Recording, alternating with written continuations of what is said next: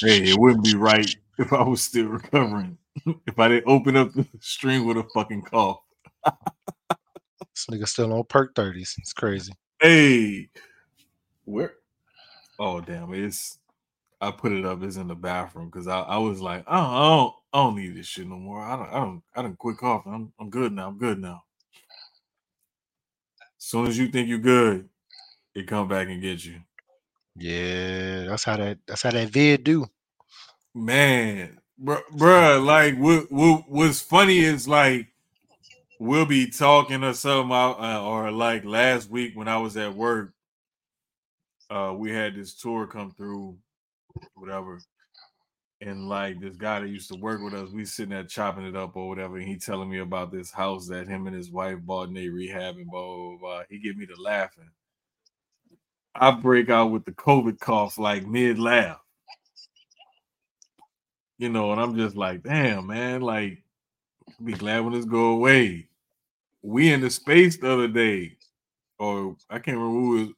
We talking, then y'all give me the laugh, and I hacking up along. Man, it's it's annoying as fuck. I ain't gonna lie. Damn disgusting, but it is. It is.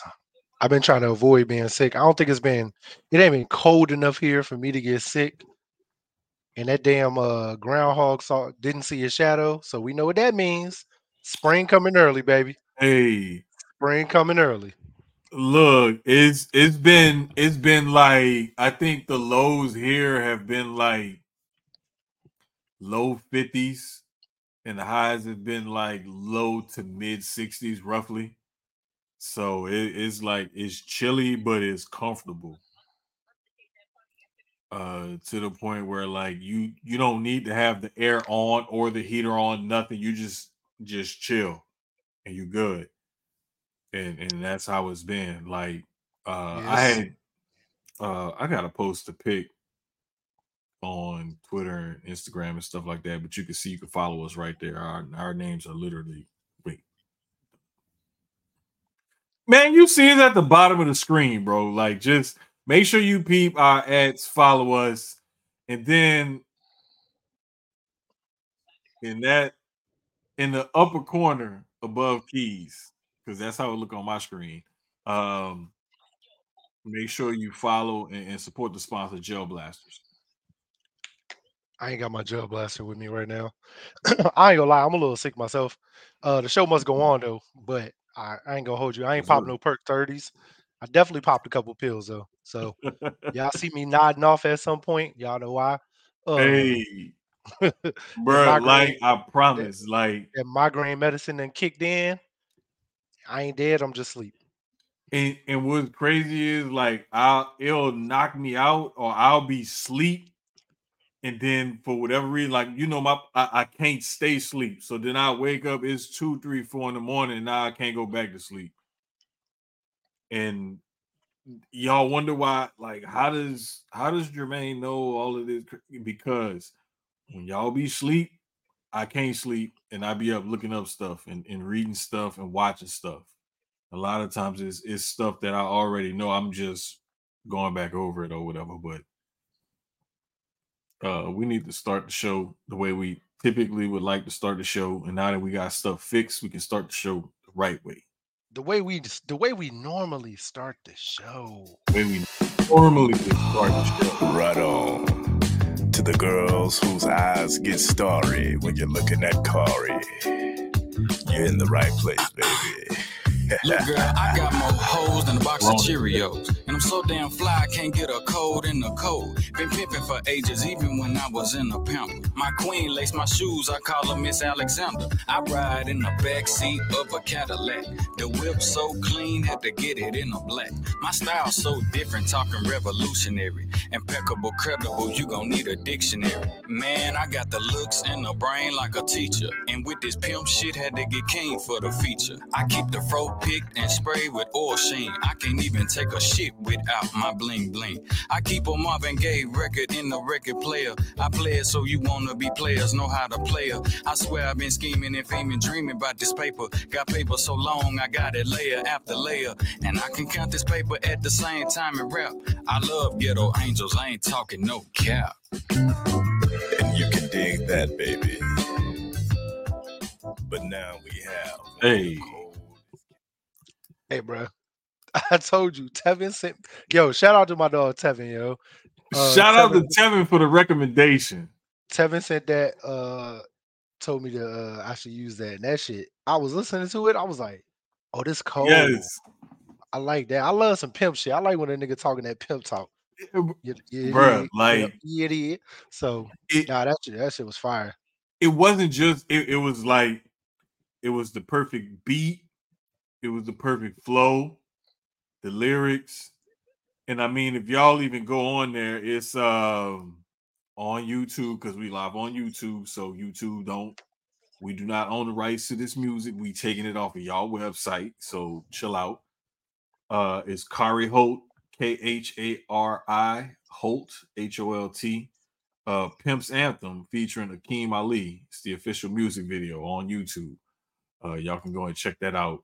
Um if you're looking to peep out what, what, was the intro song for this week's uh episode 19 of Sucio Sportz, presented by Jail Blasters. Gel blasters, gel blasters, gel blasters. Up there in the If you ain't got a if you ain't got a gel blaster, definitely go get you one, man. It's lit for the family for the summer, uh, not for children under the age of uh I'm gonna say eight. They ain't really got no official like age joint, but I I was playing with the kids, and let's just say it should be for the teenagers. Uh I ain't gonna hold y'all, Hey, man. I- hey. Tell them, look, make I make sure they got my my my my uh my my my address. I'm looking for mine. I got you. I, I emailed Cammy, so I'm trying right, to get, I'm. I'm trying to I'm working on that. But yeah, I shot I shot Jackson up, and uh I probably should have put a, a couple thicker layers on him.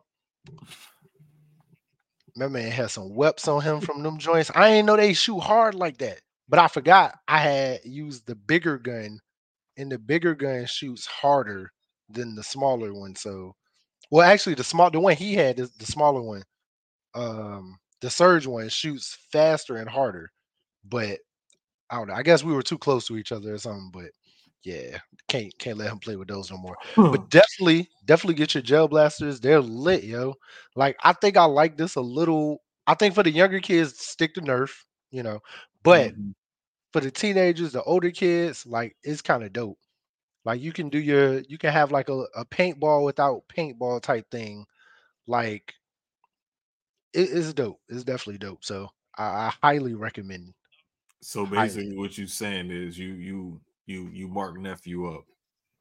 Yeah, I fucked him up. I like I was like, hey, have fun and everything, but don't bury the lead. you marked him Man. up. man. Man. All right so i'm also um probably i'm setting an alarm for in the morning because i was supposed to do it last week and my weekend was long. I didn't do nothing i was supposed to do. I don't even remember half of it. But um we are going to run a contest. Uh we're giving away a couple gel blasters um i'm not sure if i'm gonna just do one winner or if i'm gonna do two and do two different pack like packages um but either way um for those listening once this drops uh probably tomorrow or those who are live right now with us listening um couple things. If you're listening right now hopefully you are subscribed to everything but if you are not to enter yourself into the contest you have to follow hmm how do I want to do this? Uh, all right. So you need to follow Sucio Sportz on Instagram. That's S U C I O dot S P O R T Z. Sucio Sportz on Instagram. Uh, Sucio Sportz on Twitter. Same thing without the dot. S U C I O S P O R T Z. Uh, also follow the YouTube. Make sure you click the bell for notifications.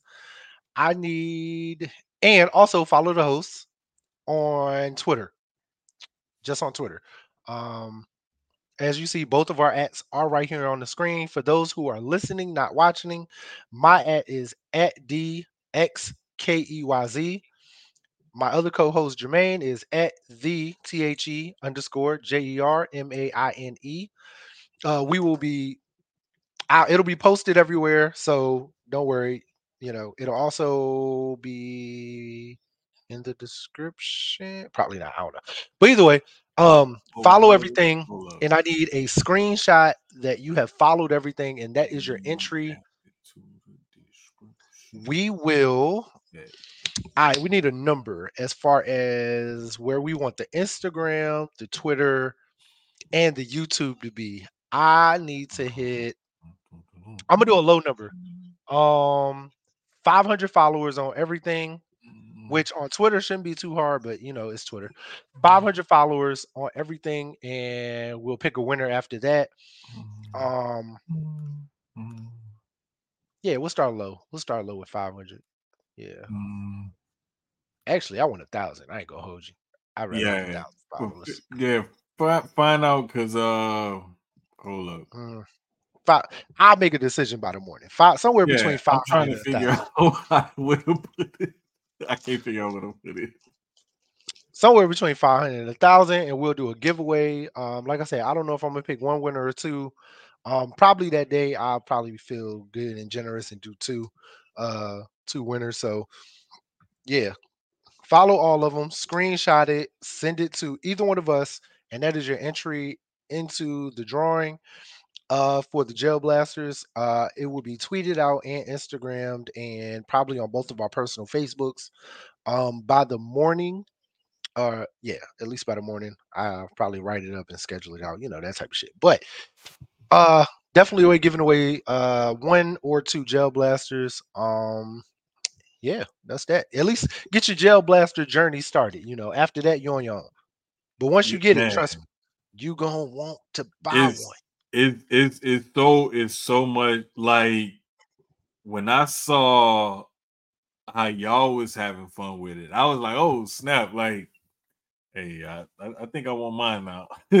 like, I was like, hold Wow. up, no, no, no, no, no, I, I need mine. Where mine's at? But uh, yeah, bro, it's it's a fun product. You know, just I mean, e- even if you don't have small kids or, or kids, period, like just for you and your friends, just to hang out, play around, and you know what I'm saying. It's similar to paintball, but it's not as messy. if I could exactly Describe it, you know, like in layman's terms for you to just kind of understand it a little bit better. But Nah, yeah, definitely, like, definitely less messy. Um, they dissolve as soon as they uh hit the ground. Uh, so it definitely is. So, um, but with that being said, it's Super Bowl weekend, guys. We gonna start. We Right. just gonna we just gonna jump right into football, uh, like we always do. That's usually first topic, unless something crazy going on. mhm. 49ers Chiefs, man. We we touched on it a little bit last week, but it's Super Bowl week, so we can talk talk now.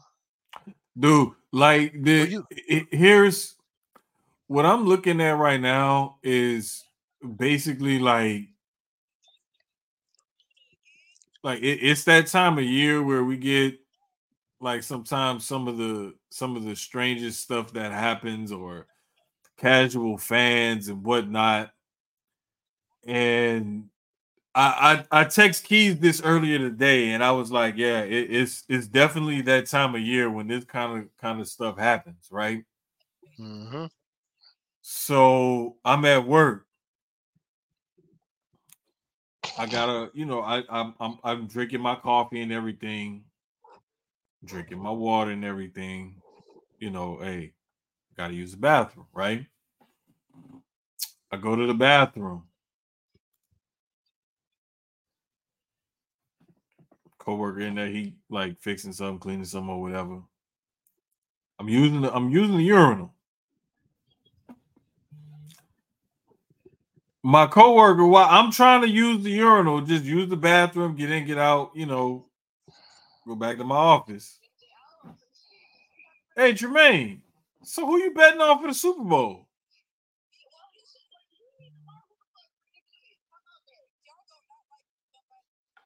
I look, I was like, is he serious right now? Like, is he really asking me this? Like right now, of all times, you could you could The have found me weirdest to time. ask me this. It's not The like we work in some humongous building or something, and it's like this huge company. It's only like 20, 30 people in the building at the time over there. It, it and, and during the day, it's less than that. You waited till I was in the bathroom to ask me about who to bet or what you betting on for Super Bowl. With my with my piece in my hand, pissing. Bruh, Nigga, like I don't want to talk to you. and, and, And I damn and sure was don't want to talk sports while I'm holding my Johnson. Like, come on, bro. bruh, I'm I'm like here and here older cat. And so I'm like, That's what makes it worse. I was like, yeah, I, I, I I don't really know. I'm now okay. I'm trying to handle. Okay, cool. Now, I'm I'm about to wash my hands. I'm washing my hands, and I'm thinking this conversation about over with. And he like, so what you? How do you think? It's go-" I'm like, he really trying to have this whole full blown conversation right now. I'm like, all right, um, yeah, whatever, whatever. da, da, da." Like I, I feed him so a couple of lines, whatever. I think we done. I go down the hallway to my office. He go out the back door, out to the warehouse. I'm thinking, okay, cool. I'm I'm, I'm good to go. We done with this conversation, right? No, I'm leaving, about to go pick my daughter up. I got my earpiece in my ear to make sure I got my work phone just in case we get a call or something. Hey, you say, hey man, I, am about to go. I'm, I'm gonna have to holler at you later. I walked straight out and was like, nah, I gotta go. I can't stand here and talk no more. But hey, bro, I can't talk to you for like a week after that one, man.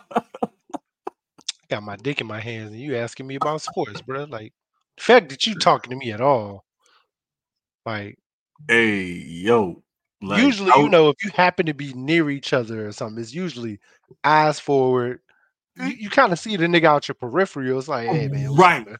It's a quick, what's up, bro? All right, now. Th- th- Thank you. You That's you it. would think you would think that that's that's how it would go. You would think you would think that's how it would go, This man said, "How's the weather today?" All right, okay, bruh. Like I'm, Hey, I'm like, Cowboys.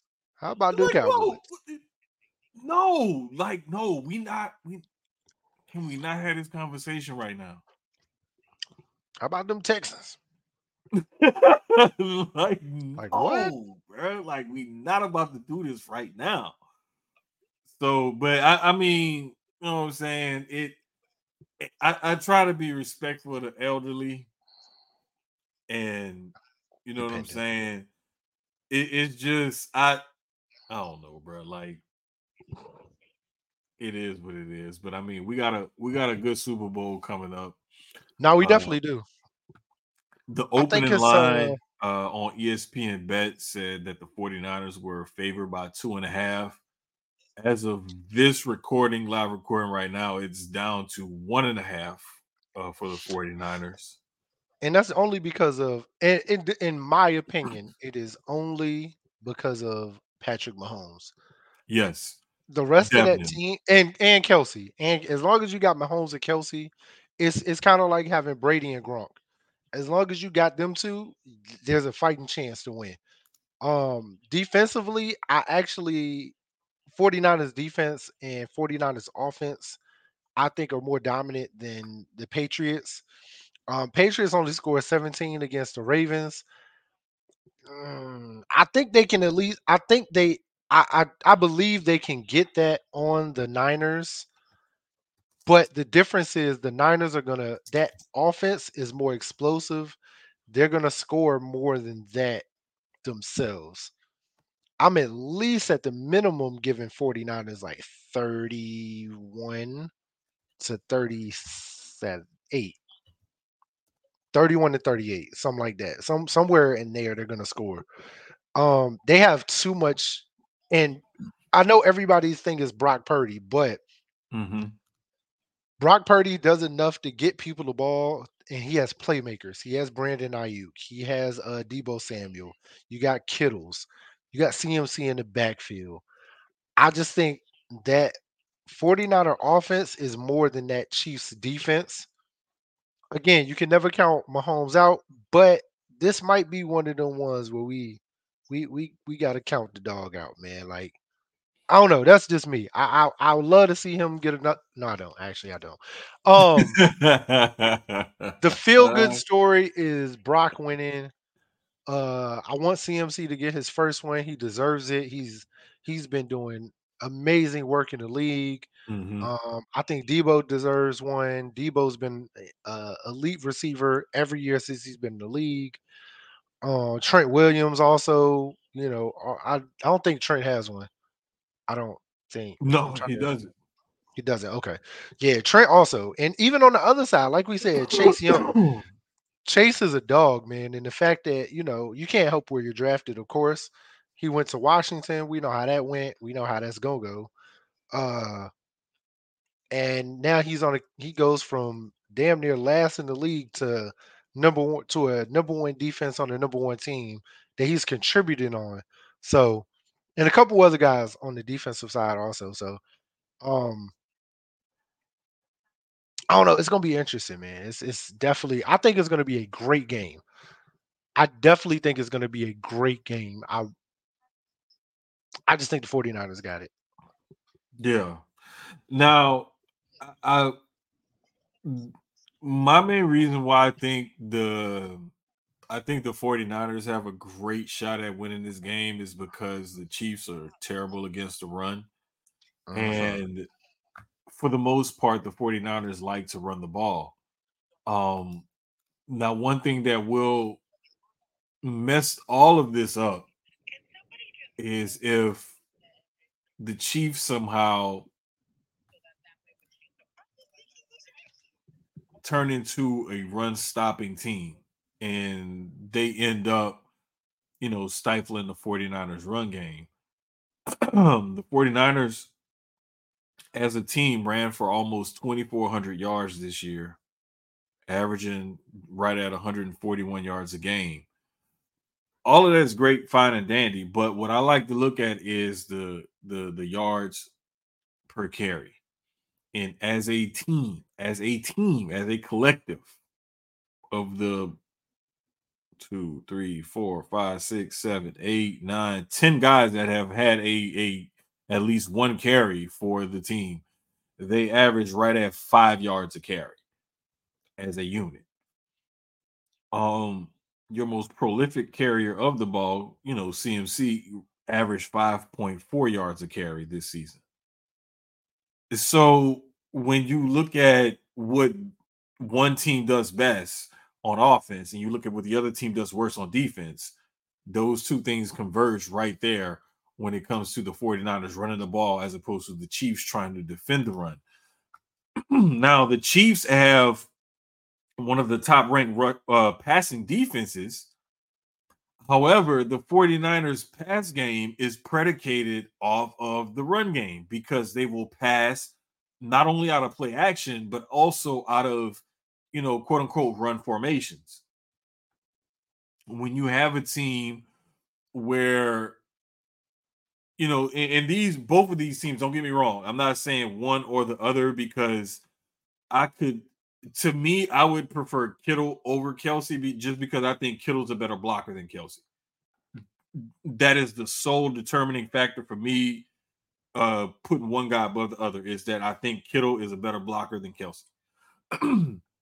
Outside of that, like I think they're pretty much the, the same, or they give you similar things, similar traits. Uh, yeah, they're they're pretty much uh, modern one- tight end is concerned. they're pretty much one two when it comes to tight end, and they interchange out every once in a while. Um, I might put Kittle over Kelce. Kittle, especially this season. Kittle, I mean, honestly, Kelce probably isn't even top five this season, which is crazy to even say.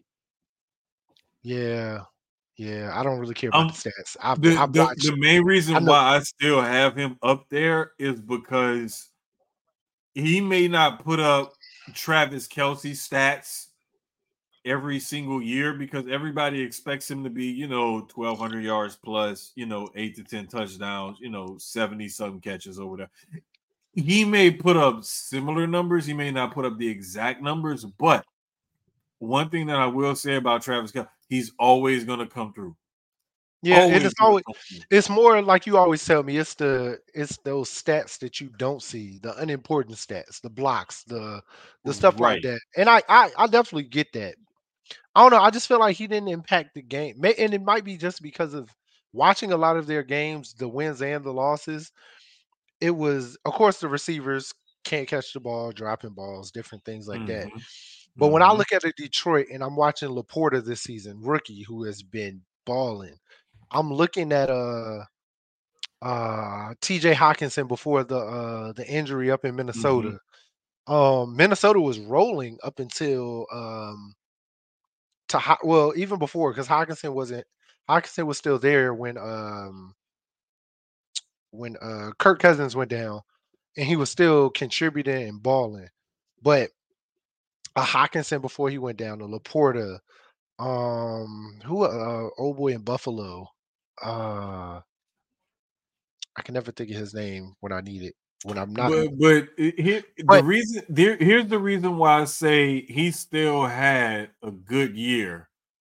So he had 93 catches for 984 yards, only five touchdowns. Oh, okay. So he he he had the catches, he had a fair amount of yards. He didn't have the touchdown. Definitely was a low year in touchdowns for him. Right of those 93 catches, 50 of them went for first downs. So more than half of his catches went for first downs.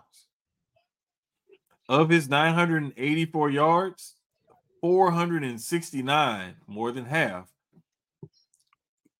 came, or about half, roughly, a little less than half, came after the catch.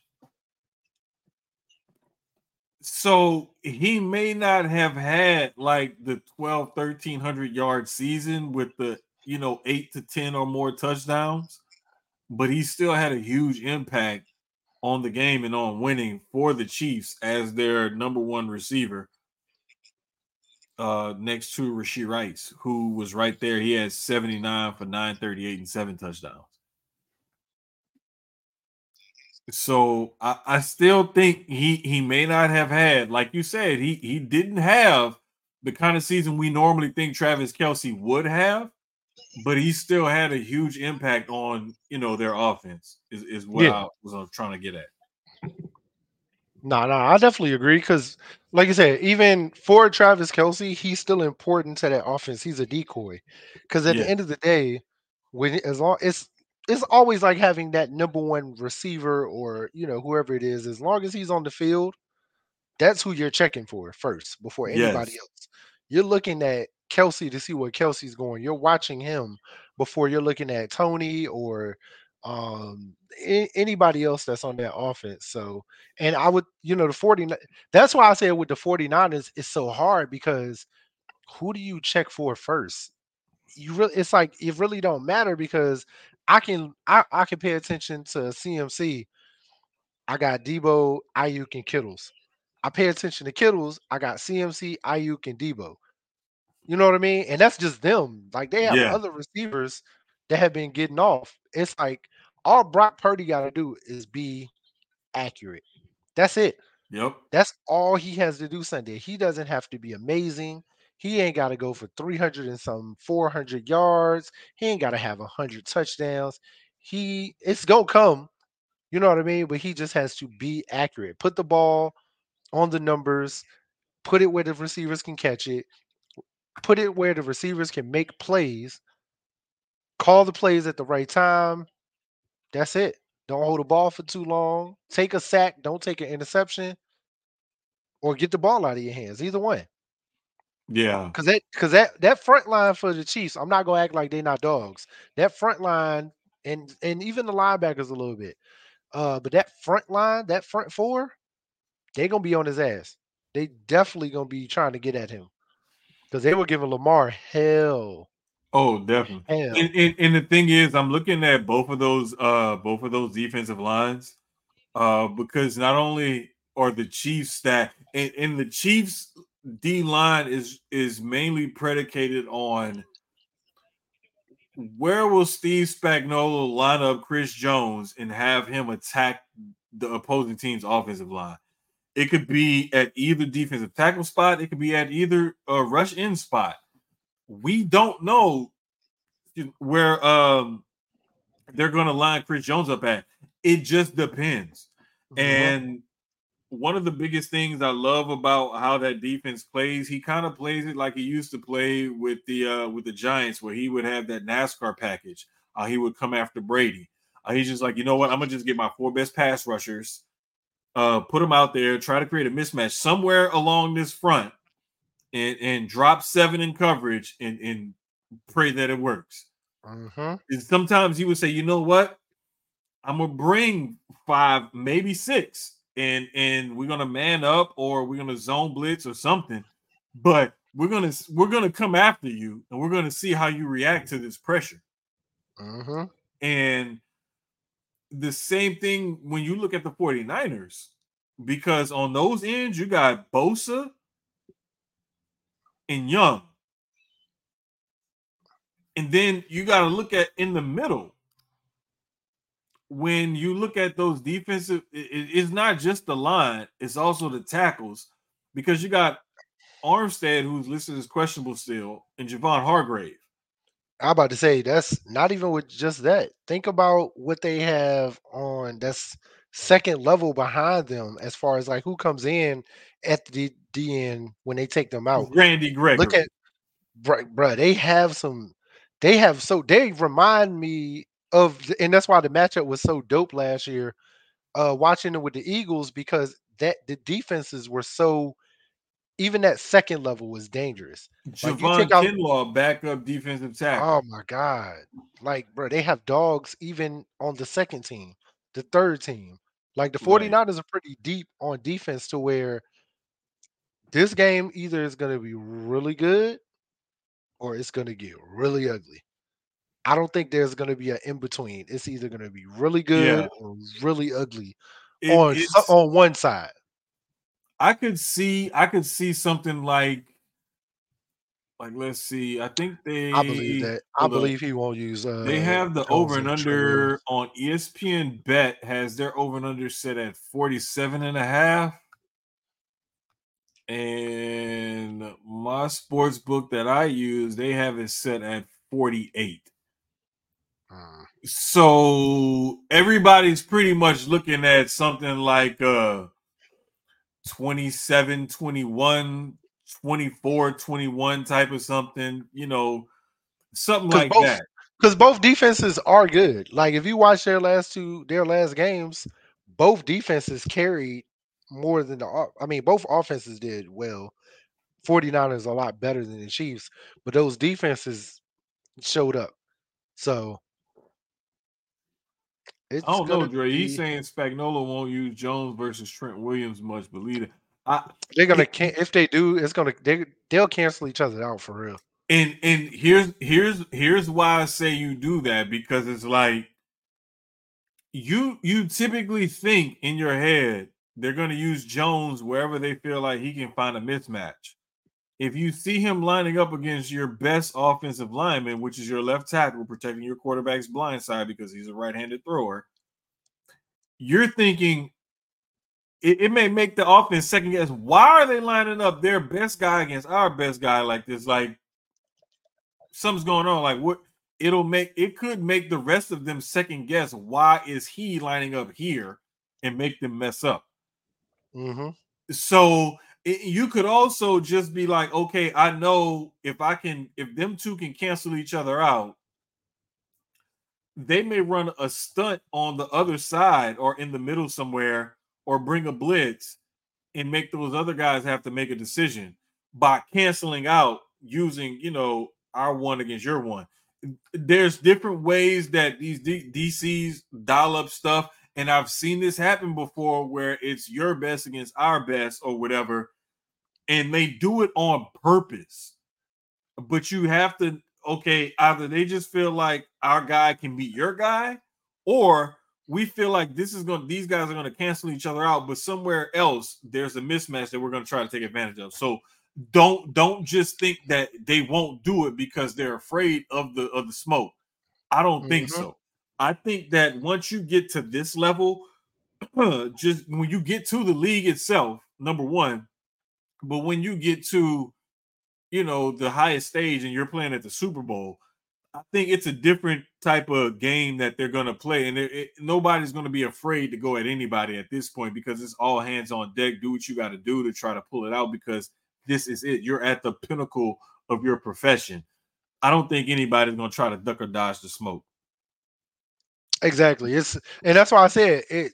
It's either going to be a a a dog fight or a beatdown. It's one or the other. Yeah, definitely but I, I really think it's going to be a good game. I, I'm hoping we get, you know, I wouldn't mind one of those uh 27 21 or 24 28 you know 24 21 type of game i wouldn't mind one of those type of games i really wouldn't uh 21 17 whatever it is because not only are both of these offenses capable of putting up 30 or 40 points, but both of these defenses are capable of holding another team, you know, under 20. So to get a good balance between the two, I, I wouldn't be upset at all. Nah, definitely, for sure, for sure. Um, definitely think it's gonna be an interesting game. I'll probably put in a couple couple little things, try to try to make some off of it. Uh, oh, uh, did you watch look. the uh Oh, go ahead. I've been having. I, have been trying to, to, check out the prop bets and stuff like that. Like, uh, mm-hmm. we got the the heads or tails. Uh, is is minus one hundred oh five right now. Uh, between heads 23. and tails. Okay, uh, Dre. coin toss winner. Uh, will the coin toss be correct? Uh, the team that wins the coin toss will they win the game? Mm. Like that's just some of the prop bets or whatever that they have and and and I mean just all kinds of different props and uh the catch rates and I mean it, it's just there's so much stuff to bet on. It, it's it's ridiculous. You would have like there's literally whole podcasts and whole shows and series of shows around this time of year uh dedicated to just betting on the Super Bowl. Mm-hmm. So I, am sure you can find plenty of them. Um, Big Sloan, what's up, big dog? I, am trying to pull up some of the, the, the more interesting ones right now, but I also I shout out Dre and House. I don't know if House still in here. I know Dre is because he's commenting. Oh, what's up, fellas? Uh, looking at the oh, I know who Sloan going with. Sloan okay, here here goes. Here here here we go the primary color of Patrick Mahomes' headband is red. a bet. Uh, there's white, red, oh. or black. Who's at home? 49ers should be at home, right? Uh, let me see. Hold up. They should be the home team. So mm. that means they're wearing red. So it should be white. It should be white because oh, they're wearing. I think Chiefs should be wearing white jerseys, so it should be white. Um, what else do we have? Uh, oh, will any player be seen smoking a cigar on field after Super Bowl uh 58? yes. Um, will any current NFL player be arrested in Las Vegas on Super Bowl Sunday? Where is this at? Uh, on BetUS. Ah, okay. That's, uh, will the power go out during Super Bowl 58? Yeah, I doubt it. After that year, they ain't they own that. Uh 49ers Chiefs player caught with escort in Las Vegas on Super Bowl Sunday. That's a high probability, yeah. Uh Jake Moody, Nick Bosa, or Harrison Butker are the top three betting favorites. Bosa. Uh, 49ers Chiefs pair caught gambling in Las Vegas on Super Bowl Sunday. God, I hope not. Guess who's the betting favorite in that one? Kelce. Kadarius Toney. Because he a nigga. he he, a nigga. he a dumb one. He he'll be at the crab tables. Uh, where will Andy Reid eat or visit after Super Bowl Sunday? Burger King, McDonald's, In and Out. I, I gotta hold up. Where the rest of them? In and out. Okay, so there's Burger King, McDonald's, In and Out, Wendy's, Five Guys, Shake Shack, Smash Burger, Freddy's, Fat Boy, White Castle, or Jack in the Box. Mm, in and out. In and Out because it's Vegas. Now I watched the press conference the other day, Oh, and he was talking about in and out. straight up. Yeah, I probably still wouldn't take that bet, but he definitely was talking talking real good about in and out. Nah, fuck it. I'm I'm gonna I'm gonna put five dollars on it. Hey man, you lose your five and ain't on me. Hey, I I bet five. If I win, I win twenty five. Hey, nothing wrong with that. This Um, this is the kind of information you get when you watch Sucio Sportz. You get inside information on what Andy Reid burger, what burger he may eat, and what burger to bet on. which is crazy when you think about it. Crazy, crazy. Where else do you get this information? But right here. Nah, but that it is it's like uh I know one of the more popular ones, or some of the more popular ones are uh the over and under a time with the national anthem. Mhm. Um also the color of Gatorade that's going to be dumped on the winning coach is another popular one. You know the coolest thing about the Super Bowl this year, to be honest with you, that nobody's really talking about except for like, I guess you say OG fans of cartoons is SpongeBob is opening the Super Bowl with um shit. I mean the kids just listen to it. You never seen uh SpongeBob? have you ever seen the episode with um shit, what is the name of that damn song? Like for real, for real? Yeah, no, no, no. He really is. Um, me and the kids, me and Jackson were listening to it earlier because he had never seen it, and I played it for him. Yo, that's Okay. Yeah, have you ever seen the episode of SpongeBob where he uh they did "Sweet Victory" with the band? No, uh, no, I don't think so. I'll send it to you. Uh, you can watch it afterwards. Yeah, Uh, I'm sending it to you. That so they're gonna. That's what they're opening the Super Bowl with, is with uh SpongeBob doing "Sweet Victory." That's one of my. I hate SpongeBob. I honestly do, but that episode is one of my one of the ones I watch over and over. It's, Bruh, it's a dope ass episode. That's crazy. So they're opening the Super Bowl with "Sweet Victory," and then they'll go into the national anthem and all of that. But that shit, that's it's, it's actually dope. That episode is probably one of the best ones for real. Yeah. Again, I hate SpongeBob, but I I, I definitely I love that episode. I'm not a not a fan of SpongeBob at all. Hey, but that no, no, you yeah. but but you know, like I, I've I've seen a lot of people, a lot of people say like I don't like SpongeBob or like um what's another one that people say they don't like that that a lot of kids like or whatever. Um Rick and Morty I love is Rick another Morty. one. Love it. Um Surprised I don't got a Rick and Morty shirt or hoodie on right now. bro, my son got, the I got a poster bunch of a on- bunch of on Rick the wall. shit. in his room. And I Right, I want to say he got the t-shirt too. I know he got the poster, but I want to say he got a t-shirt too. I got One of my one of my favorite shirts I got uh when I came out of surgery. So a couple years ago I had major surgery and um the next was it the next day? It was the next day because that that day of I was you know out of it. But the next day, uh when I got all my visitors and everything, uh I got you know presents, couple bags, and one of the presents I got that I re- I don't even I think I wore this shirt once. Like yeah, I think I worn it once, but it's still one of my favorite shirts I have. It's a Rick and Morty shirt I had got made, or somebody had got made for me, and I love it. Shirt is amazing. I love Rick and Morty, man. I got socks. I have hoodies, shirts, hats.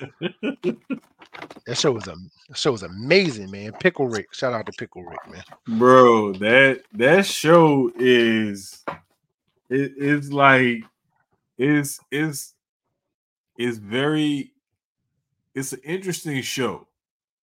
Okay. Um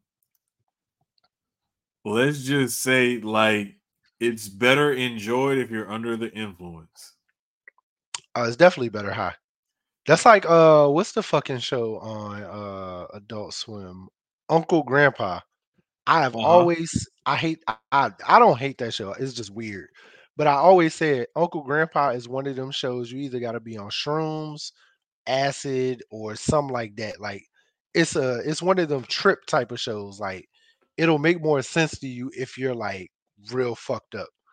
Like if you on shrooms or like I said, acid or something like that, like that type of show, it makes sense. So it's crazy. Um, so other than the Super Bowl, let me see. Oh, did you watch uh any of the Pro Bowl this weekend No, or festivities? not really. I caught um I caught the I- flag football game. I saw I saw some highlights. What up, House? He back. Hughes. I saw some highlights of some of the events and stuff like that. And I was like, oh, okay, cool. It, it, it looks more interesting now. than it has been the last couple years. I mean, since I can remember. Because I, I I just the last time they played an actual game, the last like I would say four to five years or so when they played an actual game. Yeah, but even that won a game because it's Ole defense. All right. You can Yeah, only play base defense. You can't blitz. Yeah, Uh, like there's all these rules and restrictions and regulations and stuff like that. And it was just and attendance was down, viewership was down. So I like what they've moved it to. Um, the NBA kind of the same though. Like if you really think about it, All Star Sunday. I mean, we all watch it because it don't be shit else on, but right. it's like Saturday is always the highlight. You know, we love the dunk contest, three point shootout, skills competition. Mhm. Friday night be the celebrity game. That be that's always kind of lit. Uh, they also do the rookie out. So we'll touch on that next week. But I'm dope. I'm really glad they went back to the rookie versus sophomore. But I like the tournament thing they do with rookies, sophomores, and G League, and then they have the four teams and let you have like the the coaches that pick players. I do like that. Um, I also like that. uh, I, if I'm correct, they're going back to players wearing their uh team jerseys. I believe I this year, so. which I always loved. I always loved that. So, um, but yeah, I, I watched uh the the flag and I watched the quarterback um win the competition. Um, that was kind of dope. Uh, CJ Stroud won that. Just winning. What? What? The young boy is winning everything, man. No, he didn't win. My bad. Baker won. It was down to him and Baker. It was Baker. My dog Baker, man. Uh, yeah, him and Baker. Uh, Go back. Hold on. yeah, him and Baker uh were the last two in that one, and Baker got him by one point.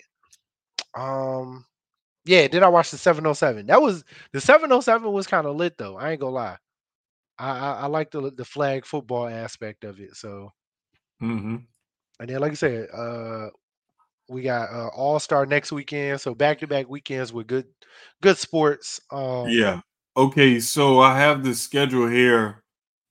Uh we looking at on Friday. Uh we're gonna have the Rising Stars practice.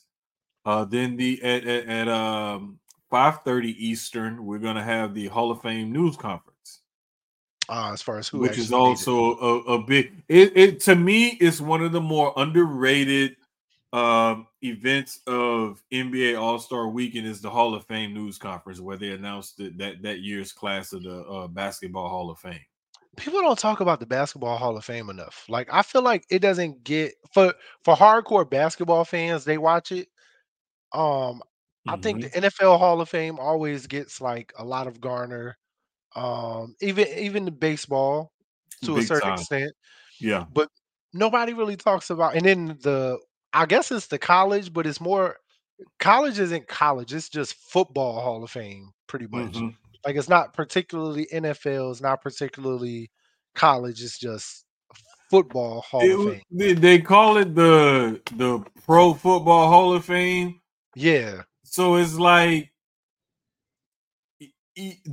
technically it's it, it's all of professional football, but it's really like implied that it's just the NFL, you know. yeah. But um and most of it kind of goes more off of like your college accolades for real, for real. Like it's that's why I say that one's weird. But the NBA never really gets, in my opinion, because the NBA is the same. They have like a, a they have the basketball Hall of Fame, but then they got like the pro. Ba- I don't know. It's it's it's all weird, man. It's it'd be weird.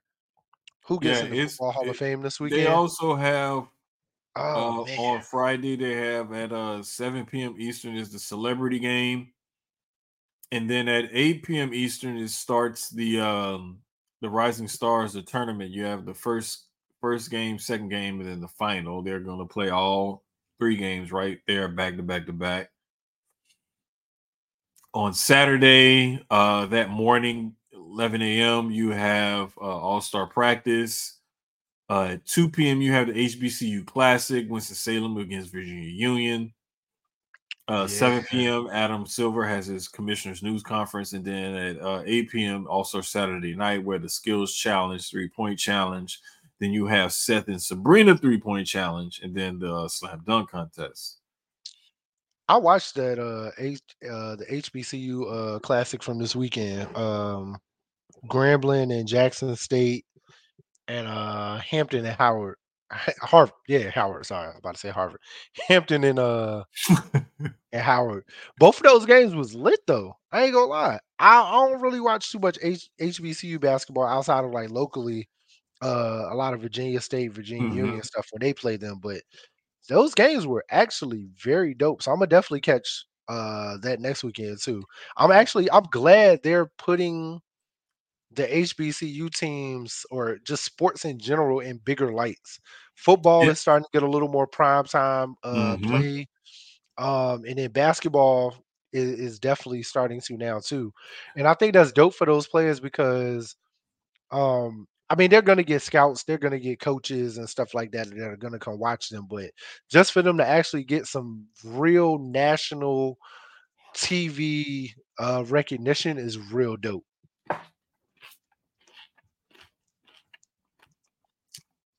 Yeah, that game is going to be on NBA TV, Mm. TNT, and ESPN two. Okay, because I know this past weekend it was uh TNT. It was TNT this past weekend. So that's kind of dope, man. That's dope. I'm I don't know. I love All Star. Like I said, I'm glad they back to the East versus West. Even though I did Mhm. like the whole pickup game aspect of it. I I did kind of like that. That was kind of dope. Like two team captains, and they just like, all right, I want him. You know, like playground, old playground style. Let me get him. Let me get him. All right, let me get him. So I think they're keeping the same format. They're just going back to East West Yeah. the um traditional jersey style. So uh what else Then is going Sunday they wrap it up. Uh, eleven thirty, the Legends Awards. Uh, one thirty. Keep an eye out. G League next up next game, on? and then Ah, of course at eight p.m. the uh, All Star game itself. I watch that G League game every year since they've been doing it. So I like it be some dogs in the G League for real. A lot of players that we see a lot anyway, uh, they get called up um just because you know injuries and whatnot. Um what else is going on in the NBA right now? I had it and then it left. Uh oh, tomorrow being a special day in LA. Uh tomorrow is 2 8 24. Uh it is now deemed uh for tomorrow, Kobe Day. Um, the Lakers um, are unveiling a new statue that is going to be outside of Staples, um, or Crypto. Sorry, my Staples anymore. Um, it's it's always Staples to me. It's hard. I hate when they change the stadium names because now you gotta you gotta get used to something new. So right outside of Crypto, um, man, I wish I could catch a flight because I definitely, as as a Laker fan and a, a Kobe Bryant fan, also, I would love to be out there for that energy.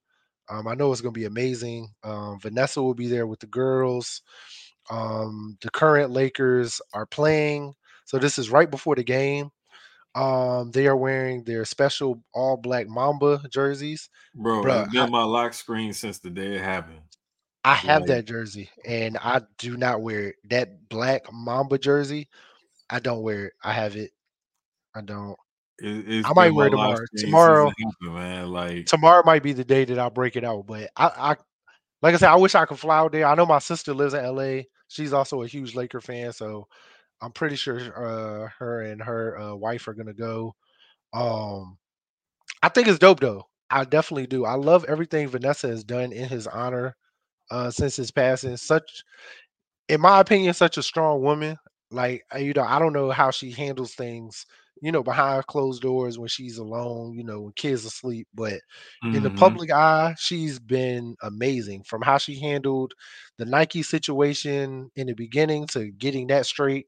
Now they've been hitting us with uh, some amazing Kobe's. Got me a couple myself. Shout out to them reverse Grinches.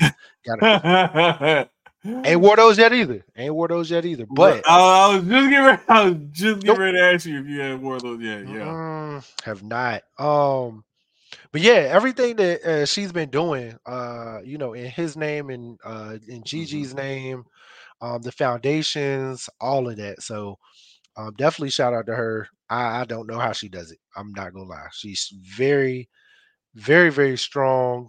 Um, man, I, I couldn't tell you. I loot man. We and we touched on this last week. You know, touching losing your your not just your husband. You know what I mean? Like, but then losing your daughter Exactly. all at the At same time. So right.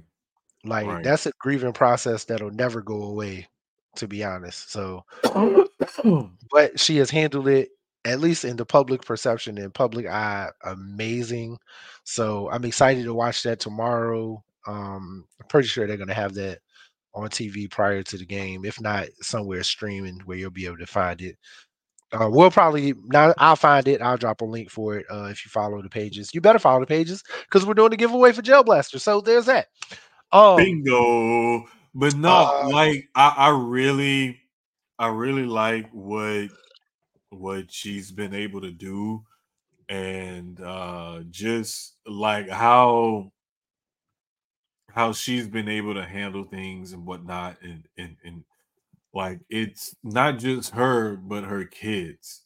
yeah like for their oldest to still be in college and uh, Yep, pursuing Gianna's at- modeling and doing what Gianna, she's um, doing, and the she's at, two uh, little ones, you know, just to still be these, you know, little precocious kids, and they're still like just enjoying life and having fun and whatnot, and uh, you know, it it, it it it takes a village, and it's like uh something that I reposted. I want to say this past week on social media said that adults need villages too, not just kids. So Man. surround yourself with good people, man Being a parent and not that that spoke to me because like how close all of us are, and most people think like, oh, these guys they have fun and they do this. Like we do y'all are privileged to the group chats a, a, a, a fourth of what actually goes on, like not even a tip of the iceberg of what actually goes on behind the scenes. the discords Like, the discord you know what I'm saying? Like, y'all see what we put out there, but there's so much more and so much different uh that's going on that we actually do life together. Like, this isn't just some people coming together and they put some podcasts on the network and they have sponsors. No, it's way more, way deeper than that. So trust me, it, it's a lot more. But um, just shout out to her, the kids, uh, their families and, and, and everything for not only keeping Kobe and Gigi's legacy alive, but also the the other uh, passengers who passed away on that flight as well. Because a lot of the times when you see them mentioned, you see Kobe and you see Gigi, but you don't often hear about the rest of them. And so for uh, them specifically to always make sure like people recognize that there were other people who passed away in that tragic accident, like that that's something that's always stuck out to me as well. Um, something else, uh, I'm glad Dre brought that up in the chat. Who gets in the NFL, the the Football Hall of Fame this this weekend? Um, the Football Hall of Fame finalists are Eric Allen, Jared Allen, Willie Anderson, Jahri Evans, Dwight Freeney, Antonio Gates, uh, Rodney Harrison, Devin Hester, Torry Holt, Andre Johnson, Julius Peppers, Fred Taylor, Reggie Wayne, Patrick Willis, and Darren Woodson. Hey man, Um, if Fred Taylor don't get in, I'm fucking rioting. I don't care about nobody. I do. I ain't gonna lie. But if Fred Taylor does not get in, bro, I've been a part of the campaign along with the rest of the pivot guys, and even back when they were on uh, I Am Athlete. Fred Taylor deserves to be in the goddamn Hall of Fame. I don't understand why he ain't there yet. The numbers show he should be there. You put his numbers up against some of the other running backs that's already in there. Why the Mhm. fuck is Fred Taylor in there? That nigga carried the Jaguars on his bike. Let me talk like I'm from Florida real quick. On his bike. He had them niggas on his bike for years. I don't understand why my man is not there, yo. Like, hey man, like I don't so hopefully this either. is hopefully this is the year for real. Cause like, like real talk, like, why can't, why can't he he have his moment? You know what I'm saying? Like, what do they have against Fred Taylor? Like, what did Fred Taylor do to anybody? That's what I'm saying. Other did Fred Taylor do anything to anybody? Very dope quarterback, man. That's that's it. Funk, hit me up some of that thug. Yeah. Hey, Fred like- Taylor ain't do Get nothing him to in the chest nobody. with. Fred Taylor just came out to ball. get in the head. Buddy Roll, y'all. Check it out. Is it because Fred Taylor didn't have gold teeth? He, no. That Florida boy in the Hall of Fame, Baby, man. cause I'm a thug. Baby, cause I'm a thug. Let that Florida boy in the Hall of Fame. Just like y'all got Edgerrin James, and Edgerrin got his dreads and everything on his Hall of Fame. be my plus. baggy jeans and my gold teeth that make me Hey, it's another Florida running back that deserves to be in the Hall of Fame. I'm just saying. Yes, Drake, Fred Taylor. Yes, Fred Taylor, yes. Waited long enough. I don't bun on the run. I got 10 years on Yes, sir. No, no, Dre, let's talk about it, man. Like, Let's talk about it, Dre. I'm I'm I see type it. Type it out, Dre. What we going well, why? Why not? Why not Fred Taylor? Why we stopping the presses? Why not? Well, again, if you look at I'm talking about who's in the Hall of Fame. I don't care about other nobody else who ain't in yet who might have better numbers. Look at some of the guys that is in the Hall of Fame, and you look at Fred Taylor numbers and you match them up. He has better numbers than a lot of the guys who are in. So why is he not there? He's a le- I mean, I think he's one of the best running backs who who's played the game. He's played the game the right way. He's been a dog on the field. I don't know, man. I I, I, I think he should be there. Ah, That's just me though. And there's some other- the rest of these guys, there there's gonna be at least, I believe, four and as many as seven uh that they get in because uh, they they they have to have a minimum and then a maximum uh I mean, it's a good list this year. Um, mm, I'm trying to think. Who else did you say? uh Eric Allen, Jared Allen, uh Eric Willie, in. Willie Anderson, Jahri Evans, Dwight Freeney, uh, Dwight should get in. Antonio Gates, Rodney Harrison, Devin Both. Hester, He should. All three of them. Uh Torry Holt, Andre Johnson, Oh, that wide receiver. Julius receiver. Peppers, Julius gets in. Fred That- Taylor, That's, that's crazy. Reggie Wayne, Patrick Willis, Darren Woodson. All right, so we got three wide receivers. Only one of them is Um, getting in. Let's see, one, two, three, four. You know, uh, well, four technically, because they have Devin Hester listed as a punt returner, kick returner, wide receiver. Well, Devin's getting in because of the the kick return, punt return stuff. Um, wide receiver wise, that's tough. I think Torry Holt gets in, but Torry doesn't have the numbers that Andre and uh and whatchamacallit got though. That's the only thing. But Torry got the Super Bowl. See, the the, the wide receivers is always going to be difficult because But I think only you one of them get in. as you start to compare eras, people weigh the what the wide receivers did differently. Uh-huh. And that's one of the things where I try to let people here in Houston know like it may take it may take Andre Johnson a while before he gets in because they may feel the need to put other guys in before him. And I agree with what Dre just said too. Wayne Holt get in before Andre. Dre just Right. have the postseason numbers, and that's what keep. I think that's what keeps him out over those two. Is It's Holt has the postseason numbers. Wayne also postseason numbers and Super Bowls, and them Super Bowls always way out over. It's like being an NBA champion. Like, right. those- that that weighs in your discuss like in your favor. Same thing with the MLB. Like being a being a World Series champion always outweighs some of the other stuff. And it's not it's not just postseason numbers either. It's also them touchdown numbers because a lot Yep. of the times when guys have when you have like I, I want to say Andre Johnson has like 70 something touchdowns. And some of these Uh, other guys are in their 80s, 90s, upwards of 100.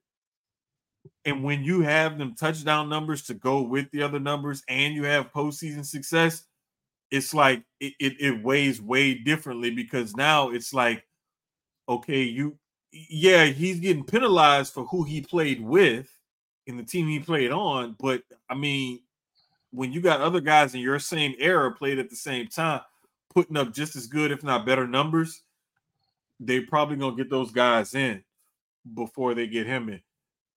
And to, to me, just like you said, when you look at th- this whole list, it's like I don't see how they can leave any of these guys out. well, Reggie Wayne's getting in because he's top ten in receiving yards, Mhm. or I mean touchdowns. Uh, let me see. Is this yard? No, this is definitely not yards. It's got to be touchdowns. Uh, one thousand seventy. Mm. Hold on, let me make Another one, um, I would say if you had to pick between the two, would you put Jared Allen or Julius Peppers in? All right, here it is. All-time touchdown leaders. Um, let me see. Top 10. Let me go down the list of who we're looking at. Tonio Gates gets in because he's at 116. He's number 14 on the list. Uh none of the other guys are on the list, but in, at least not in the top 20. Let me see if I can go past 20. Or if it just gives me 20 here. Um,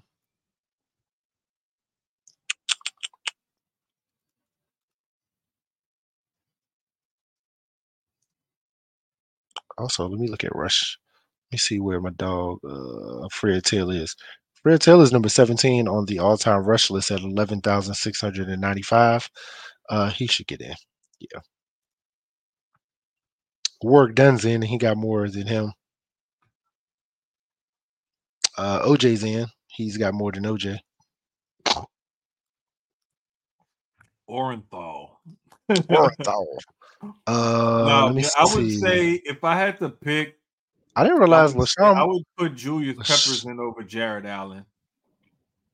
Um, Yeah, I like Jared Allen. Jared Allen, Jared Allen was a fire defensive end. I don't know if he was fire. Julius for sure should get in, for sure. Um, If I had Eh, to pick between the two offensive linemen, Willie I think Eric- Anderson or Jahri Evans, Willie Anderson. I would, yeah. And, and I'm a Saints fan, and I watched Jahri Evans, and he helped us win a Super Bowl and everything. But honestly, like Willie Anderson played tackle, and tackles will get favored more than than than guards and whatnot. Yep. And I think Eric Allen finally gets in. I like Eric. And I was saying it would be between to me the two I would put against each other if I was trying to make the argument out of this list. I would put him against Rodney Harrison. But then I think Rodney, I put Rodney in before him. If you had to pick, if I had to pick one or the other, as dope as as dope as Eric Allen was, I think Rodney Harrison a little doper. The the reason why I would put Allen And in Probably over him is because of his versatility. He started off his career playing corner and ended up playing safety, whereas Harrison played safety his pretty much his whole career. but I would put but then Harrison gets in because Super Bowls. Th- th- there you go. I, I mean, I, The- I'm not gonna argue with you. Like it, either one would be good, but on, I just. I see one way, you see it the other way. It's like Mm. Peppers over Allen, but they played different positions. I felt like Allen played more at the DT than DN. Yeah, he was he still he was still more, some. but he was still more DN. He was listed was as a DN his whole career. He just played inside Yeah. some. and Eric Allen versus Harrison versus Woodson. And that's tough because Darren Woodson go get in before anybody. Shit. If you want to be real, Woodson go, I think Woodson gets in before Allen. If we have to only pick one out of those three, I prob I would pick Woodson, and I also think Woodson gets in for the voters at least. I would say Mm, Woodson over Harrison and Allen. All three deserve it. Yeah, Like, that, Man, this is one of them years where one. I think this is one of those years where all the finalists deserve to get in. Like they all deserve for different reasons to be in the Hall of Fame. They all deserve to hold the gold jacket. Yeah, it's it's not like we had um it's not like we had like a list of guys where you had like 10, 15, 12, 12, 15 finalists, whatever, and you like, okay, these three, four, five guys, you you're lucky you made it this far. Like maybe next year, year after, whatever. And then you have like two or three guys where you're like, okay, yes, these guys are definitely getting in. And then it's like a couple more guys be like, ah, they're kind of borderline. Like you said, this year, each one of these guys, like, I could see why they would get voted in easily. I don't see why you would leave any one of these guys out. Like I I really can't like I could probably make an argument just because I would be good at arguing that point, but like legit, if I was just going with my gut feeling, I don't see a reason why you would leave any of these guys out. Uh, but pivoting a little bit back to basketball, I know we talked about All Star Weekend and, and things that were going on, and we we kind of turned to the NFL Hall of Fame because that's something else that's coming up, um, part of Super Bowl weekend. But pivoting back to basketball, um, Joel Embiid is going to be out for at least four weeks, Four weeks. after having surgery. Um, this totally puts in danger his MVP uh, case because as of right now, uh, he's leading the league at 35.3 points a game uh, over uh, Luka, who's at 34 and a half. So he's almost a full point higher than than Luka is. Um, but not just that, we're looking at the standings. And as of right now, because he's missed a, couple of games already, uh Philly is down to fifth in the East at 30 and 20. Hmm. They're only two games above sixth place of the Pacers and three games above the Heat for the seventh spot, which that seventh spot is that first you're the top ranked quote unquote uh uh play-in tournament team uh for the play-in games and whatnot. So just looking at the standings and where things are right now, uh, how the Celtics have gotten a stranglehold on first place in the East because they're up five games over the Cavs for you know first place.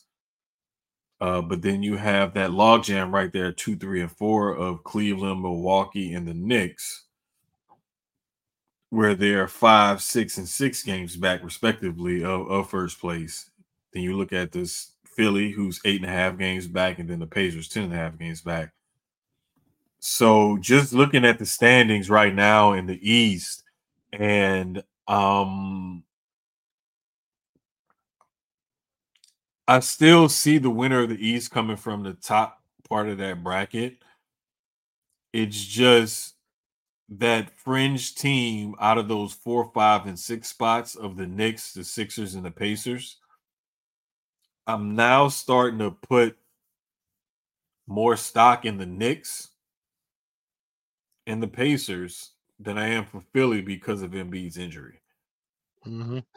I'm, I'm really starting to fear for Philly's chances this year if Embiid is out for e- even if he's only out for those four weeks. That four weeks is enough for them to possibly fall down to, you know, six, seven, eight seed or or so if, if they just totally tumble. They still have enough talent there to get it done.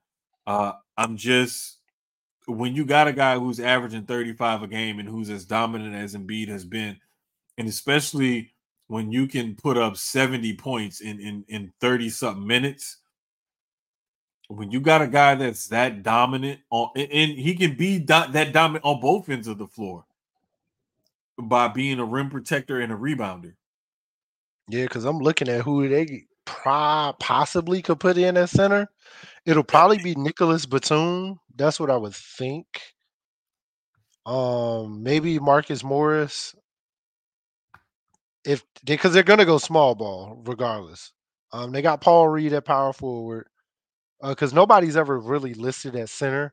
Because they even got Joel Embiid listed at power forward, which is crazy. Nigga seven feet tall. He's the center. But I guess it's that flex big now where they can, you know, get away. So, but yeah, looking at their roster, it's like they're definitely gonna go small ball uh from this point forward.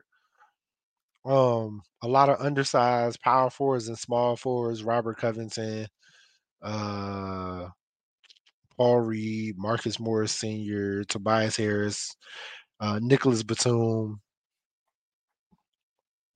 So yeah, yeah, I definitely I, in these four weeks. Got can't forget about Mo Bamba. He's on the Uh, they 76ers? also have uh, KJ Martin listed as one of the backup centers. Mo Bamba, I thought Mo Bamba was still on. Uh, is he on the 76ers? yeah, Is he on a G League team?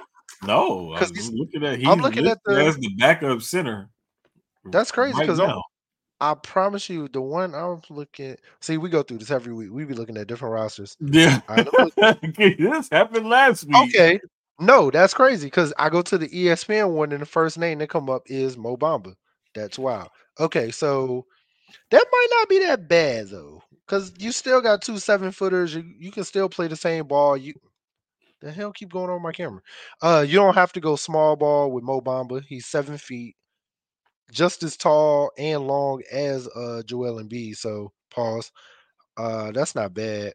But after that, your next tallest person is Paul Reed at six. Mhm. So when Mo comes out of the game, like he's gonna have to, that's when you got to go small ball because you got Nicolas Batum at six eight, Robert Covington is six seven, uh, Tobias Harris is six eight, uh, Korkmaz is six seven, uh, Marcus Morris Senior is six eight, Kelly Oubre is six seven, Mhm. Paul Reed at six nine. So you pretty much would have to go small ball at that point, which isn't always bad.